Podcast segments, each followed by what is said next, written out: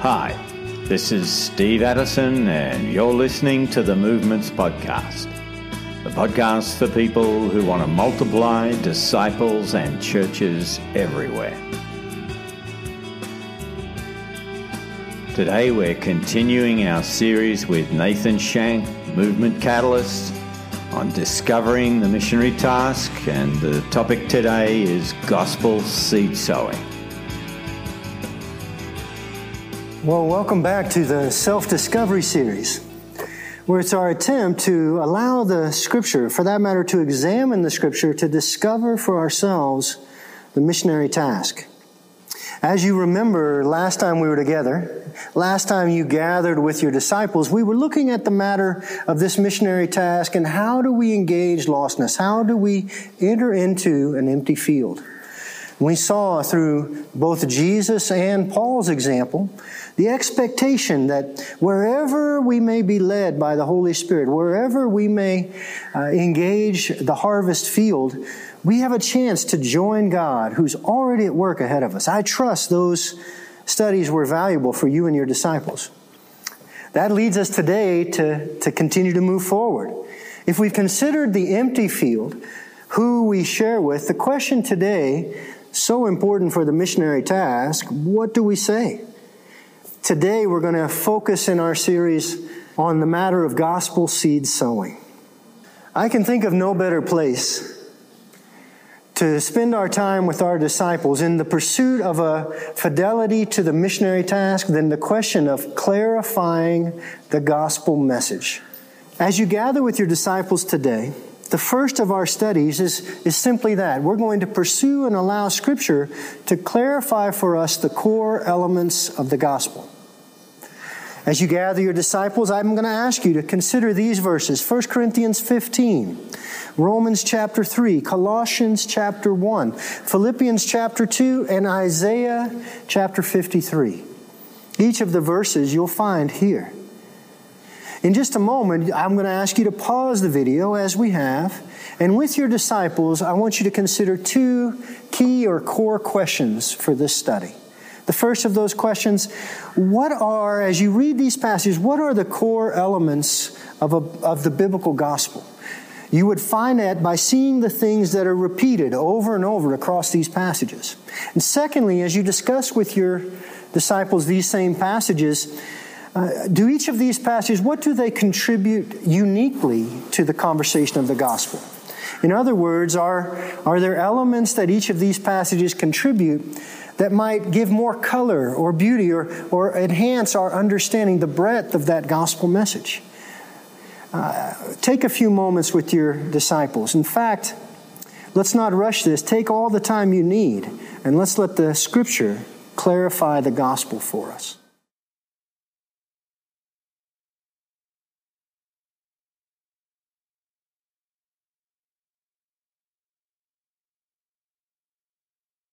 Well, welcome back. I trust that you had a good time with this study.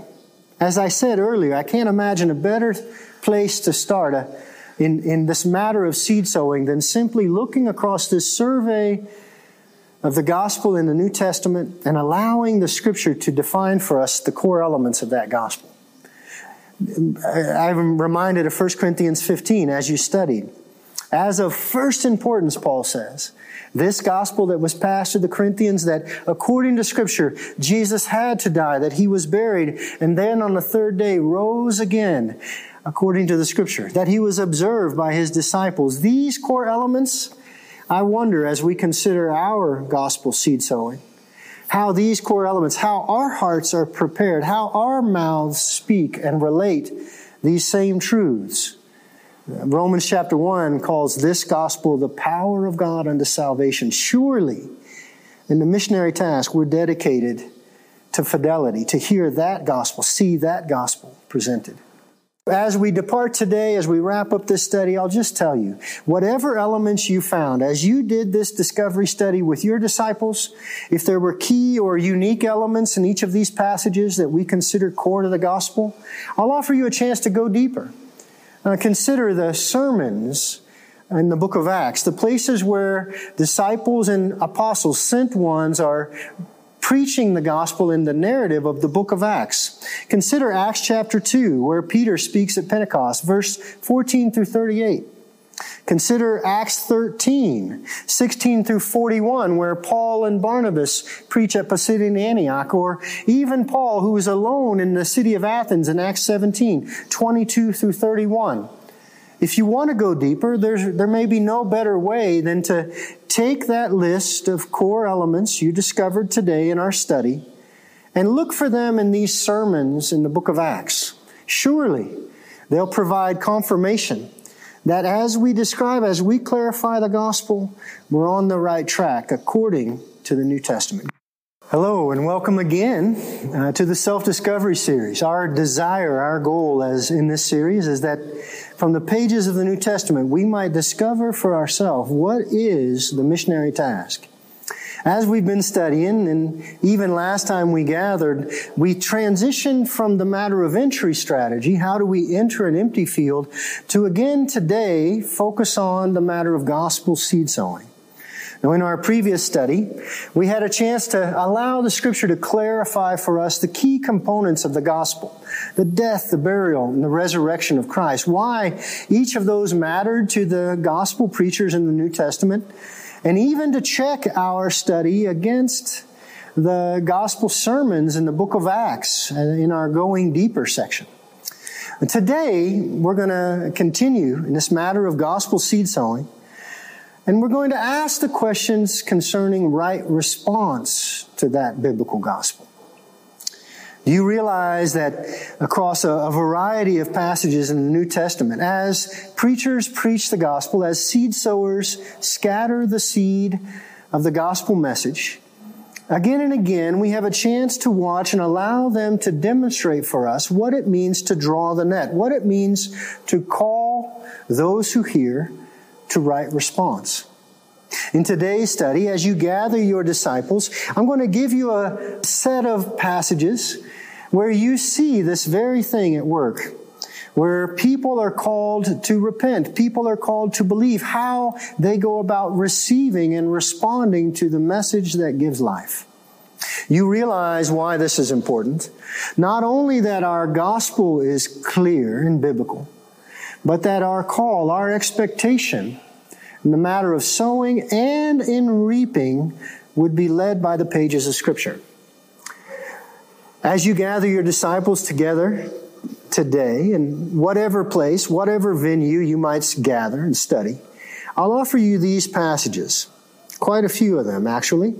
Some from the Gospels, Mark 16, Mark chapter 1. Others from the book of Acts, like chapter 2, verse 38.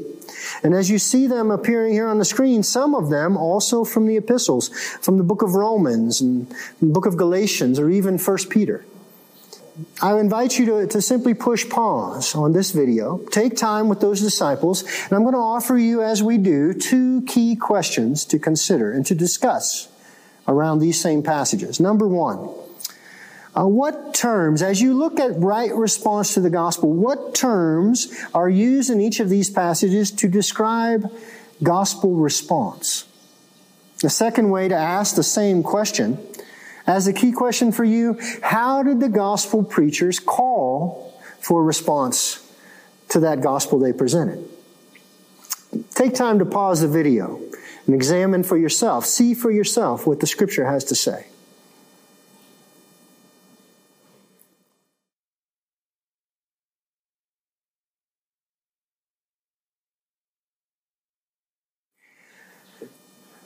Well, I trust that study was valuable to you and your disciples. I trust that you heard from the Word of God uh, concerning right response to the gospel that we share, the seed that we sow. It seems to me, even as I consider the letters of Paul, many times as Paul warns against false teaching, uh, for example, in the book of Galatians, this same issue seems to be the doorway through which false teaching has emerged in the New Testament era and perhaps even across church history. That even where a clear gospel is presented, at times, uh, somehow the human agency or the, a false teaching concerning the role of the hearer in gospel response, whether it be by legalism or, or some other means, often this is the false teaching that's corrected, that's rebuked by Paul in his letters, that's warned for us as we go about the ministry of the kingdom.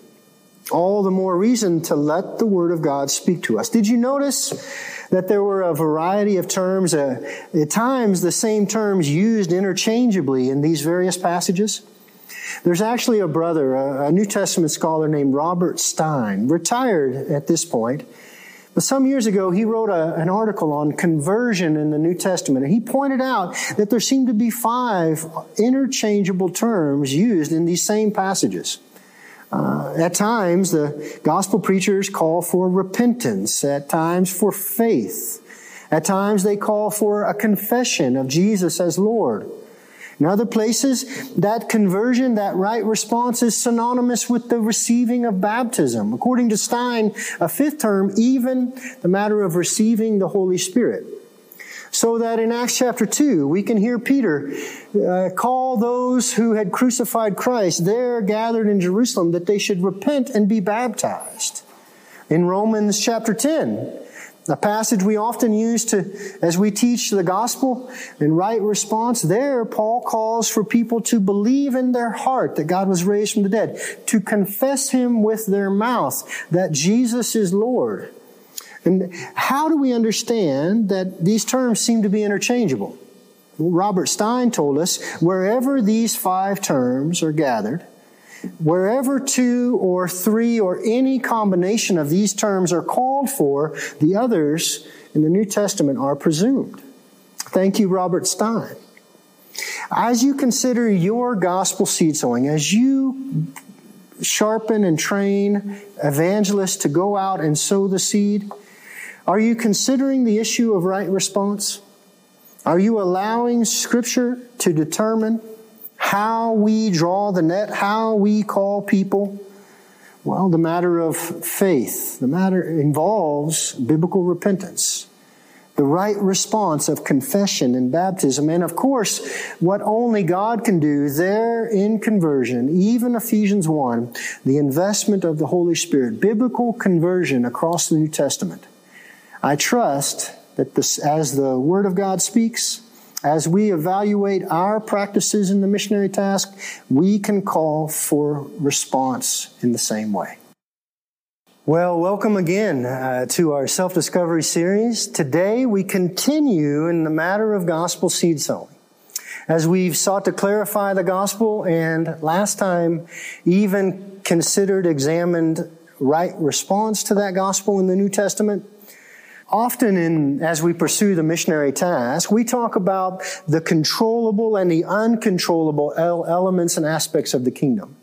As if there are certain stewardships the, the Lord has commissioned among his disciples, and there are certain uh, issues, matters that are simply beyond the control of the disciples, of those sent about the work of the kingdom.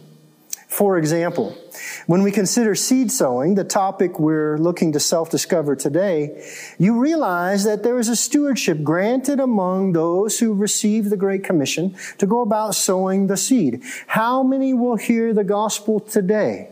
This is a controllable element in that we have the stewardship of taking and making use of the opportunities in our day, in our calendar. Meanwhile, as we go about seed sowing, as we partner with God in this matter of gospel presentation, certain elements are uncontrollable. None of us can give life. None of us can speak to the seed and tell it to grow. No, in fact, it's only God who gives life. It's only God who can germinate that seed. As Paul said in 1 Corinthians, I sowed the seed, Apollos watered it, but it was God who makes it grow. 1 Corinthians 3, 6 and 7. So it is today. As we go about the matter of gospel seed sowing, there are uncontrollables. There are areas where we depend upon God and obviously the power invested in the gospel itself. Well, this is the topic for our self discovery today. As you gather with your disciples, we've gathered a, a, variety of verses in today's study, all coming from the pen of the apostle Paul, that we ask you to consider.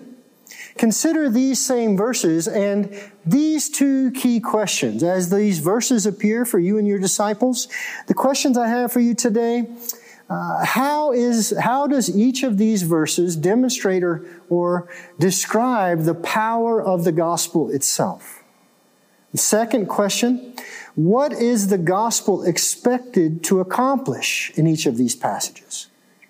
By doing this study, by examining these with your disciples, our trust, our desire is that our confidence would grow in our faith, in our partnership to trust God and His gospel for those things that we cannot accomplish. Take a few minutes as you gather with your disciples. Pause this video and wrestle with these same passages.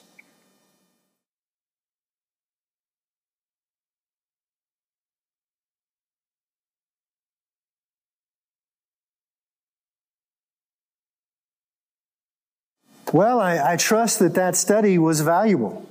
As you wrestled with these passages, were you surprised at times to hear the active verbs that are attached to the gospel itself? Romans 1 tells us in Paul's words that that same gospel is the power of God unto salvation. Again, uh, the active verbs that this gospel is bearing fruit and taking ground all over the world.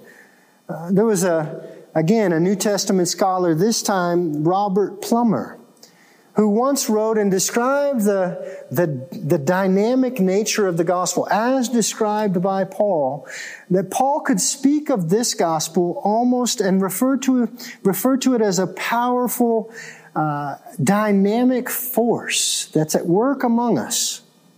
And you realize that's what you have in your hand?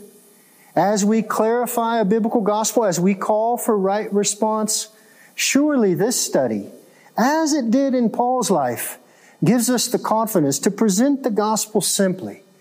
That as we do our part in seed sowing, to trust God for the uncontrollables, to trust God, the only one who can give life. Thank you, Robert Plummer. Thank you, Apostle Paul. Thank you, all of you who would seek to put seed into the hands of your disciples. As you go about mobilizing seed sowers, I trust all of our confidence grows to know that this gospel does the work. Even as we sleep, as we get up, as we're involved in the ministry, we can trust God uh, that He would see that seed live, cause it to sprout and grow. Do you remember Paul's words in 1 Corinthians? In chapter 2, Paul referring, speaking of his ministry, his seed sowing among the Corinthians. When I was with you, brothers, I, I didn't come with eloquence or superior wisdom as I proclaimed to you the testimony about God. Rather, I chose to know nothing while I was with you except Jesus Christ and Him crucified.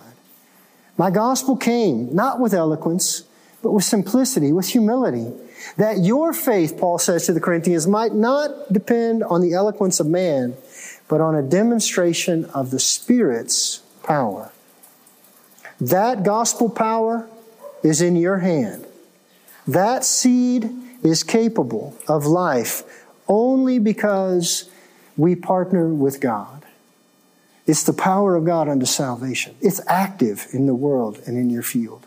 As you think about your seed sowing, Take time to pray again with your disciples. Are we trusting God for what we can accomplish? Surely, surely, that only emboldens us in the stewardship of sowing the seed today. All right, well, it's my pleasure to welcome you one more time in this uh, self discovery series to consider the matter of gospel seed sowing. When we've come to this second field, this matter of gospel presentation, the self-discovery series has led us to clarify the gospel.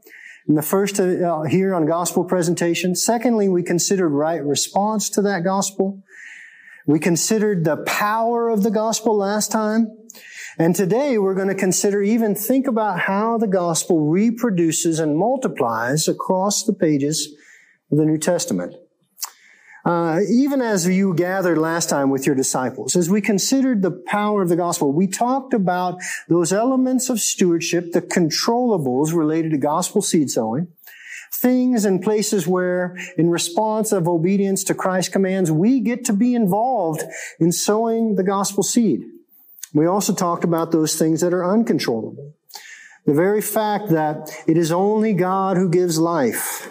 And the power then of the gospel that we might grow in our understanding and in our confidence, our faith, to trust the gospel to do what we can never accomplish. For it's the power of God unto salvation. as you've gone about disciplined seed sowing, even over these weeks, I think about the, the bird and, and how silly it would be for me to think that I might be able to teach a bird to fly. No, instead, Uh, the bird knows and does what comes natural to it. My job, if I were to have a bird and to teach it to fly, would simply be to release it, to see it untethered, and to see that bird do what comes naturally, as it's designed by God to do. So it is with the gospel. As we present and clarify a simple, clear biblical gospel, as we call for right response, as we trust and in fact, entrust those who hear the gospel to the power of God who gives life.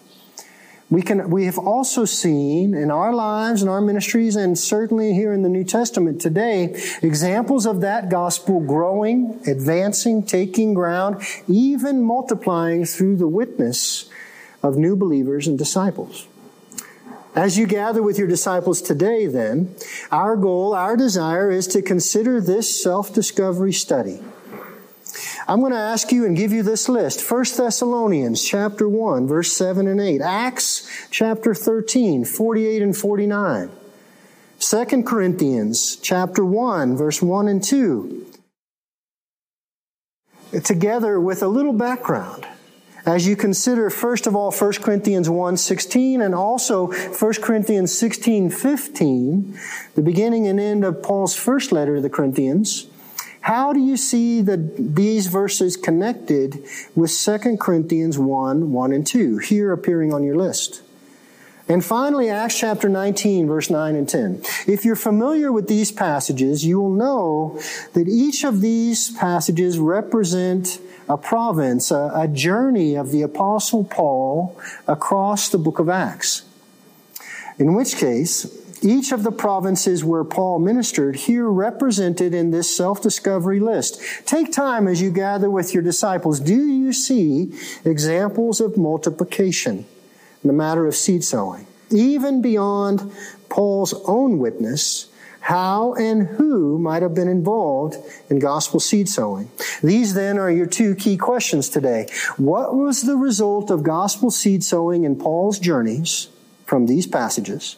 And secondly, who do you see empowered? Who do we assume was doing the seed sowing beyond the apostle Paul in each of these verses? Take time, pause the video, take time and wrestle with your disciples even now as you consider these passages.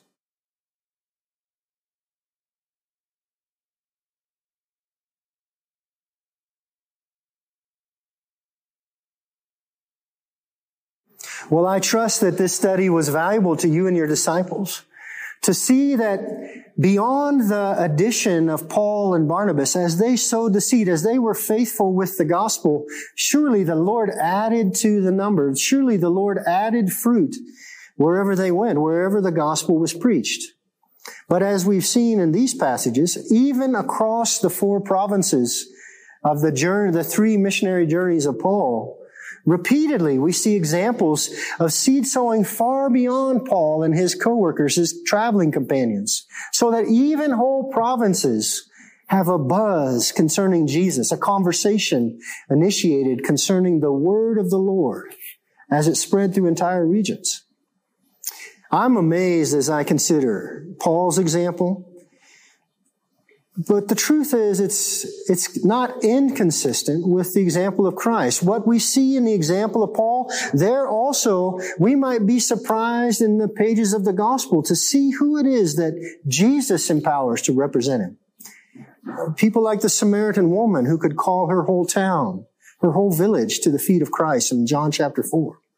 Or Zacchaeus, who presumably in Luke 19 went house to house, paying back all that he had taken. I imagine that town, Jericho, was turned upside down by such an event.